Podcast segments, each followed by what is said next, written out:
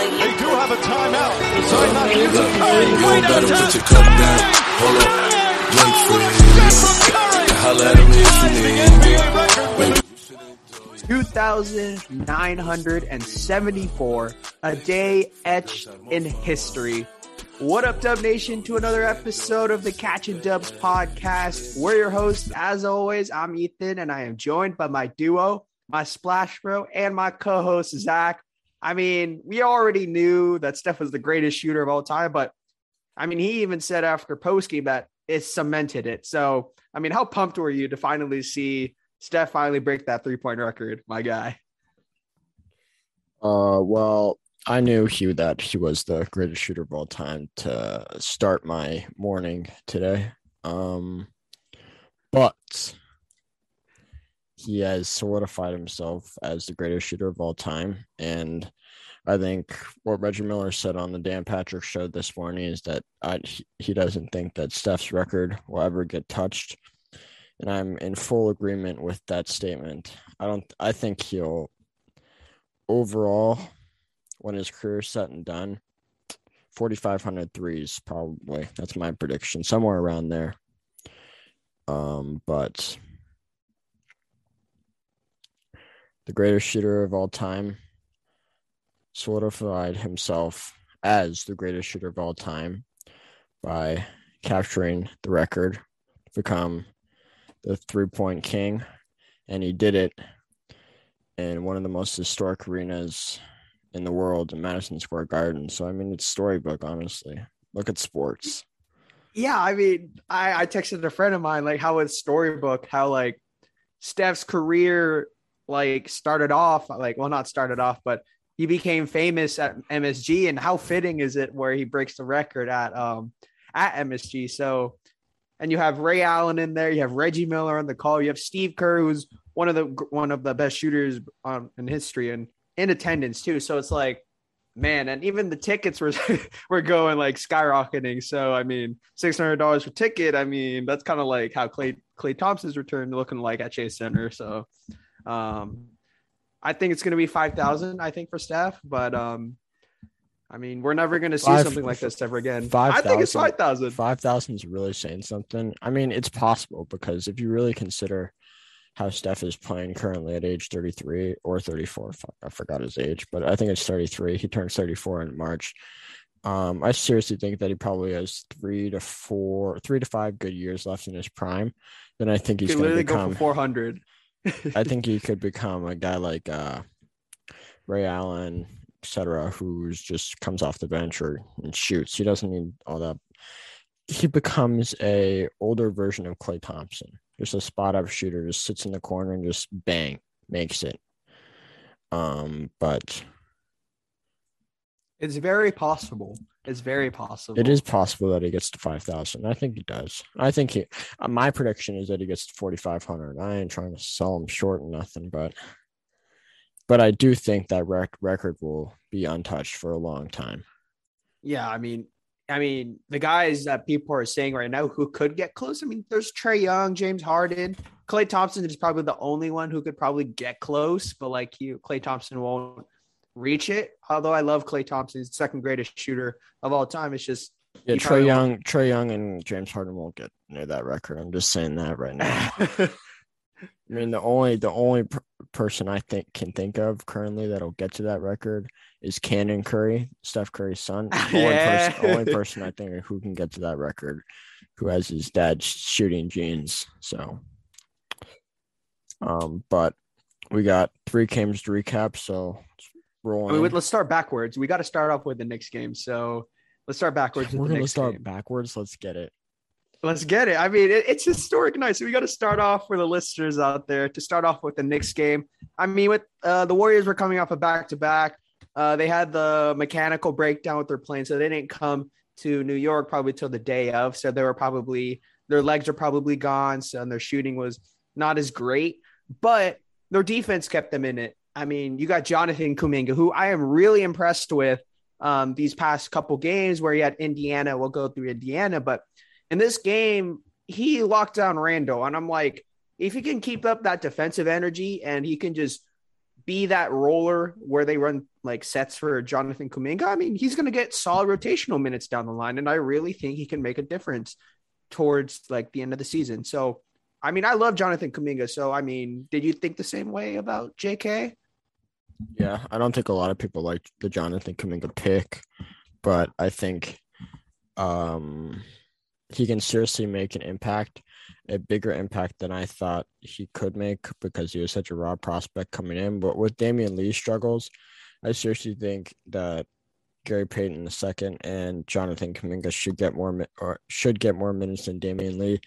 There were multiple instances where Damian Lee would be wide open and just he doesn't have any confidence, so he just hesitated to shoot the ball. And when he did, it was the brick, but he did make one. Um, he did have some good cuts backdoor. I mean, would I say that he's a better defender than Gary Payton the second and Jonathan Kuminga? No. Um, I think he has more offensive upside than Gary Payton the second at times, but I think Jonathan Kuminga is better than Damian Lee in both departments, which I think is why he should get more minutes. And I understand that he's a rookie and inexperienced and can make mistakes, but I think adding another we, guy. We're seeing the potential. Yeah, we're adding another guy to your arsenal is just going to help the team even more. And if you unlock potential that Jonathan Kuminga has, it's a plus. So yeah, I mean, overall, he should get more minutes, in my opinion. Yeah, especially with how like back-to-back, I mean, you need those young guys. You need those young legs to help bring the energy. And I think Jonathan Kuminga did a great job at bringing that energy to Uh, a Warriors team that was kind of lacking that little energy a little bit. Uh, I want to talk about Jordan Poole. I mean, his shots weren't falling, but uh, the way he got to the line, I mean, he had thirteen free throws tonight uh, as a recording. Um, I just loved his aggressiveness and just trying to get fouls. I mean, um, I remember Andre Iguodala telling him after like the Hornets game where he had thirty-one is like, you had thirty-one, but you had like, no, he had no free throws. So I think Jonathan, I mean, Jordan Poole is doing a great job at listening to the veterans and making sure that it applies to his game and making sure everything slows down and loving the, the whole J P progress. Um, so thoughts on the new J P, new aggressiveness to get to the line? Um, I like it. I still think that he's going to win Most Improved Player of the Year, possibly Sixth Man of the Year through the latter half of the year. Um, once Klay comes back, depending on his minutes, um, but Jordan Poole is a Steph disciple, and what I mean by that is that the guy can, I wouldn't say can shoot from anywhere, but I think he's starting to become a very consistent knockdown shooter, and I think how he differs from Steph is attacking the rim and getting contact and heading to the line, which I think he's starting to do more of. I, I haven't really throughout Steph's career. I don't think he did that as much as Jordan Poole. I think Jordan Poole, I mean, it's hard to compare the two, but because one's, in my opinion, a top ten player of all time, top fifteen player of all time. Everyone has their own opinions, but I think Steph Curry is getting a little bit closer to M J. That's just my opinion, but we don't really need to bring up that this debate. Um, but I do think that Jordan Poole, overall, I just like how Jordan Poole is starting to become more aggressive, and I think this will unlock even more potential for when Klay comes back and starts to be playing full-on minutes, uh, just unlock new potential for the second unit, which you'll add Jordan Poole to, and then you have just so many guys to choose from. With Jonathan, yeah, I mean, Kuminga, speak- with Jonathan Kuminga playing better or uh, getting more minutes and um, improving and unlocking his potential. Yeah, speaking about like how deep this team is, I mean, uh, Bjelica, I mean, uh, he hasn't been doing great. He's been okay the past couple games, but I mean, today against the Knicks, he shot pretty well. I mean, four or five, four threes, I think it was four threes, but those four threes were really needed, especially with how the Warriors were shooting in the first half. Like it was kind of back and forth, and Belly kind of provided the spark off the bench. And it's kind of told us that there's going to be different guys that can pop off. Some days it can be Otto Porter. Some days it could be Bjelica. Some days it could be J T A or Kuminga, someone. I think it just, it's a testament to how deep this bench is and how um, st- like more depth to this roster now compared to last year, where you could only run eight deep, and now you can run fourteen deep, uh, depending on the night. So it's great to see how guys are stepping up when needed, and just gotta love that. I mean, Belly was he was four for four from three tonight, and he's had a past. Some of his previous games have been rough. I think at one point against Philly, where the Warriors lost, which we'll get get into, is he was minus twenty-two at one point. And I think, I mean, uh, it's just, I think it's he's just tonight was a big improvement for him, and I still think that getting him and Otto Porter Junior on the veteran minimum have been steals and improve this second unit tremendously. So yeah, it's just you can't ask for anything better than that. I, I mean, you got Otto Porter, who can he's a knockdown three. He's been great at three. Um, obviously, you're going to play matchups every single time, as I mentioned before. Where if you need more offense, you can turn to Bjelica, Porter.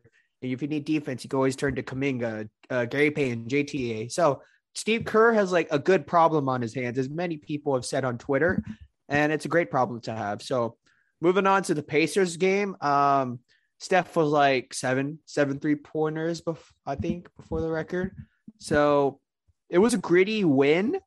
Um, and then, you know, Looney, Looney at the end, uh, moving those hips, got the game winner for us. So, I mean, you can't really – I don't know. It was like a lot of back and forth. So did you have any big thoughts on this game? I mean, it was just like – the defense was always there. I mean, when the shots aren't falling, the defense is what wins them games, and that defense showed again.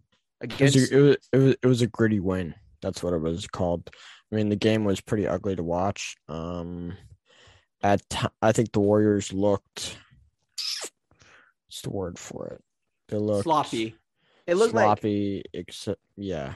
Yeah, because I feel like that game was Steph was hunting it. a little too much. Yeah, I think I shot. think it was a little, I think it was a little bit of the Blazers game where Steph was just pulling up and trying to force them in, um, and not letting the game come to him. But um, a win is a win, so you can't complain. Um, the Kevon Looney with the game winner. I mean, the unexpected happens.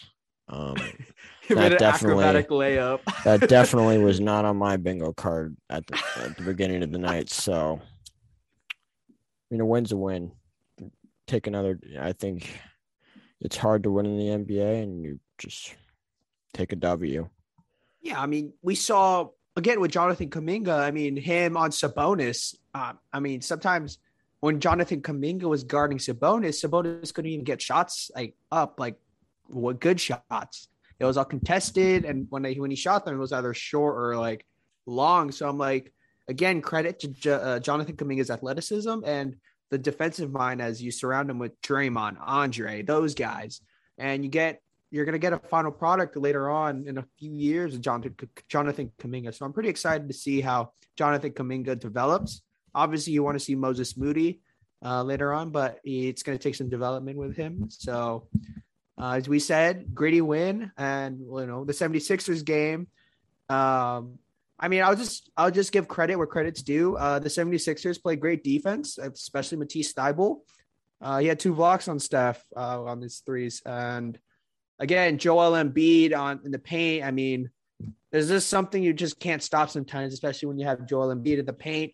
Obviously, Draymond's a great defender, defensive player of the year type player, but sometimes the, the size of the Joel Embiid can just kind of overwhelm them. So, I mean, credit to their defense. Um I think, were they down the whole game? I don't remember. It was like close. It was close, right? Uh, they were up two at the halftime.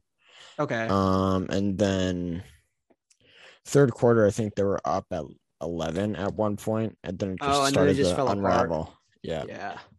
I mean, it's okay. I mean, those kind of nights happen. Um, I think J P and Wiggins were like the charge for that third quarter, but like, I mean, when you shoot like eleven for forty-five, I think that was the number from three. I mean, that's not going to win games.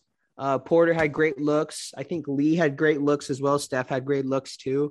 It's just those nights. It's just those nights where they don't fall and like you lose by the, those three to three to four three pointer shots. So I'm like, you can't get too mad about that. Of course, you love to win every game, but like it is what it is. And just got to credit um, Philly's defense, as I said again. So, um, yeah, I mean, obviously, if you have a lead in the third quarter, you always want to keep that, but just not not their night. So at least we can move on, especially to that Pacers and Knicks game where they had W's. So, I mean, just um, do you have any concerns about like how the bigs like Joel Embiid could be hurting the Warriors down the line?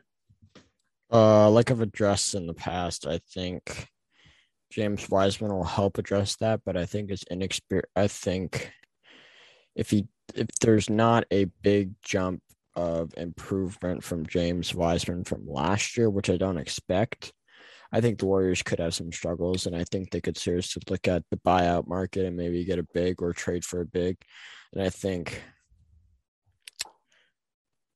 it would be a good idea. Um, but I think there will be some games down the stretch where uh, an opposing team has some big men that the Warriors just can't handle. For example, DeAndre Ayton.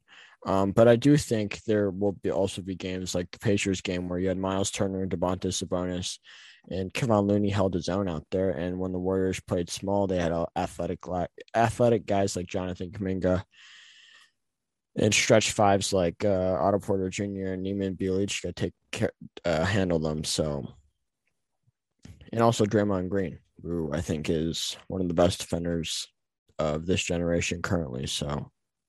I mean, I think it'll be a worry, but I think with a team who's twenty-three and five, I don't think there's that much to worry about.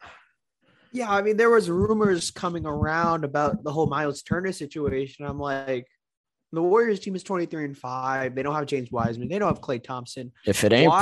broke, don't fix yeah, it. Yeah, yeah, if it ain't broke, don't fix it. Like, there, I don't understand the the conversations about that. I mean, Uh, Miles Turner, it looks great on paper. You know, he's a pick and pop big, uh, could shoot the three. Uh, defense is good, but we saw him against the Pacer. Uh, I mean, the Warriors that that Monday night. I'm like, he didn't even play that well. He was bad. I don't want to be disrespectful to Miles Turner, but he wasn't great.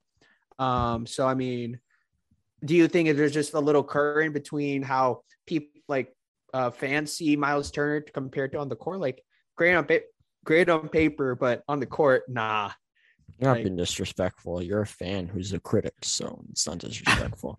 It's just uh, given, just given a That's fan's true. perspective. I mean, yeah. I think the only problem with the Miles Turner trade for me is that you're it, with Indiana saying that they want to go into a rebuild, you're going to have to give up some young pieces. I'm perfectly fine with giving up James Wiseman and maybe a second future second round pick for Miles Turner.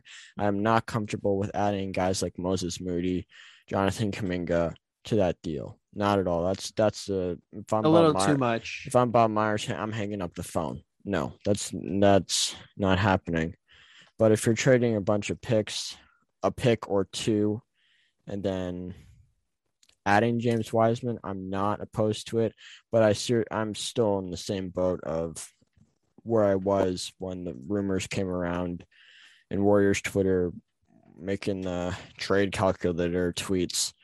If it ain't broke, don't fix it. My, the Warriors are twenty-three and five, and Klay Thompson and James Wiseman are not back, and Klay Thompson's coming back within ne- within the next month, and James Wiseman will be hopefully be back by the beginning of the uh, beginning or Yeah, I think it was January couple, twenty twenty-two. A couple weeks into the new year. So, I mean, the Warriors are perfectly fine where they are right now.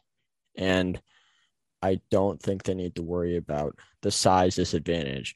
Because when you look at it, there's only been realistically two games where they've been bothered by that. And that was the first game against Phoenix in Phoenix, where they had twenty-four three freaking turnovers, which is one That's reason true. why they, one reason why they lost the game.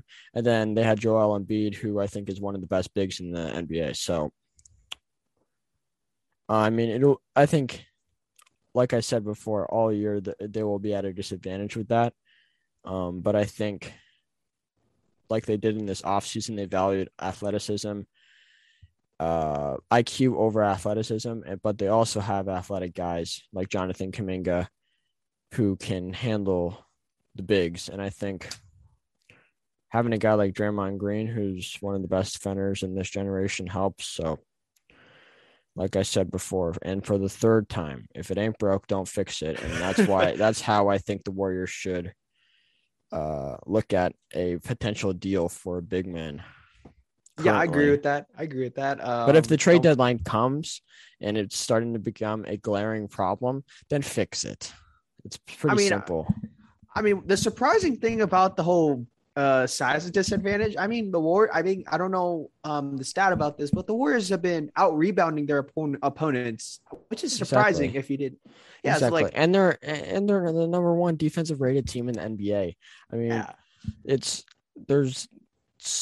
there's not a lot of weaknesses on this Warriors team, and they still have the top.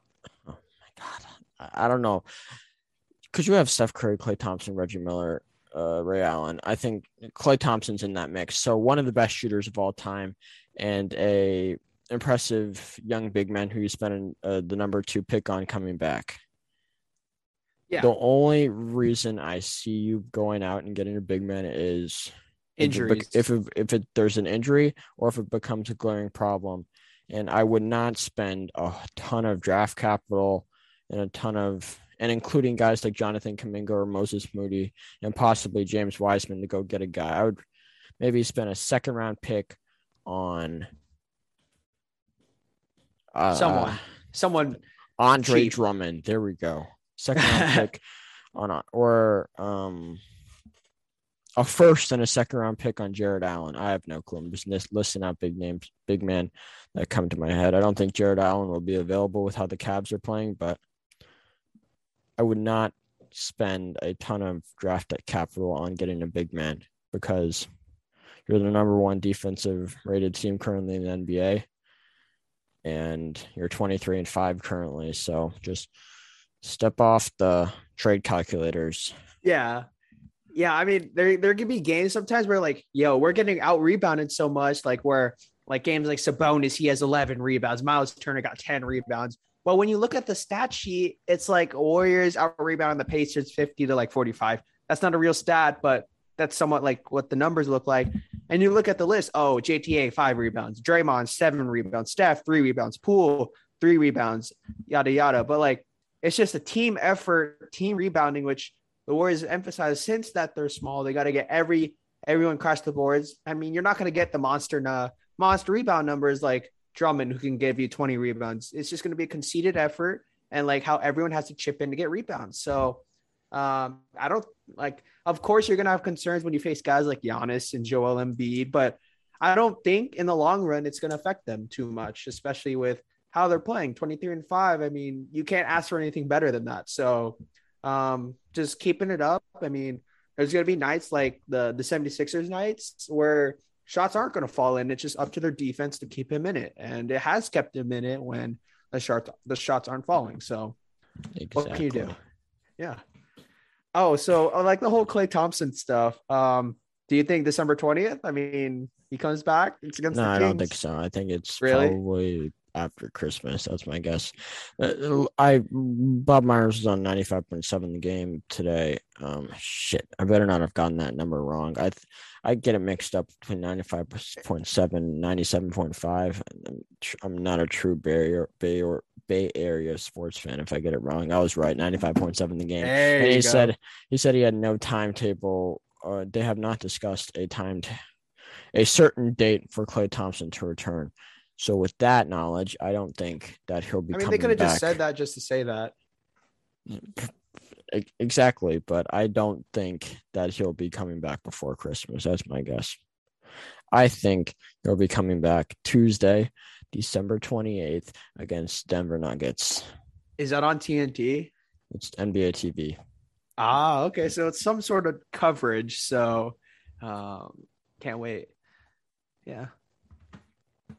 I don't uh, I don't know if it'll be nationally. T- I mean, the Kings Warriors game and the Grizzlies Warriors games before Christmas aren't nationally televised. So, I mean, I mean, ticket prices are going uh, sky high for that.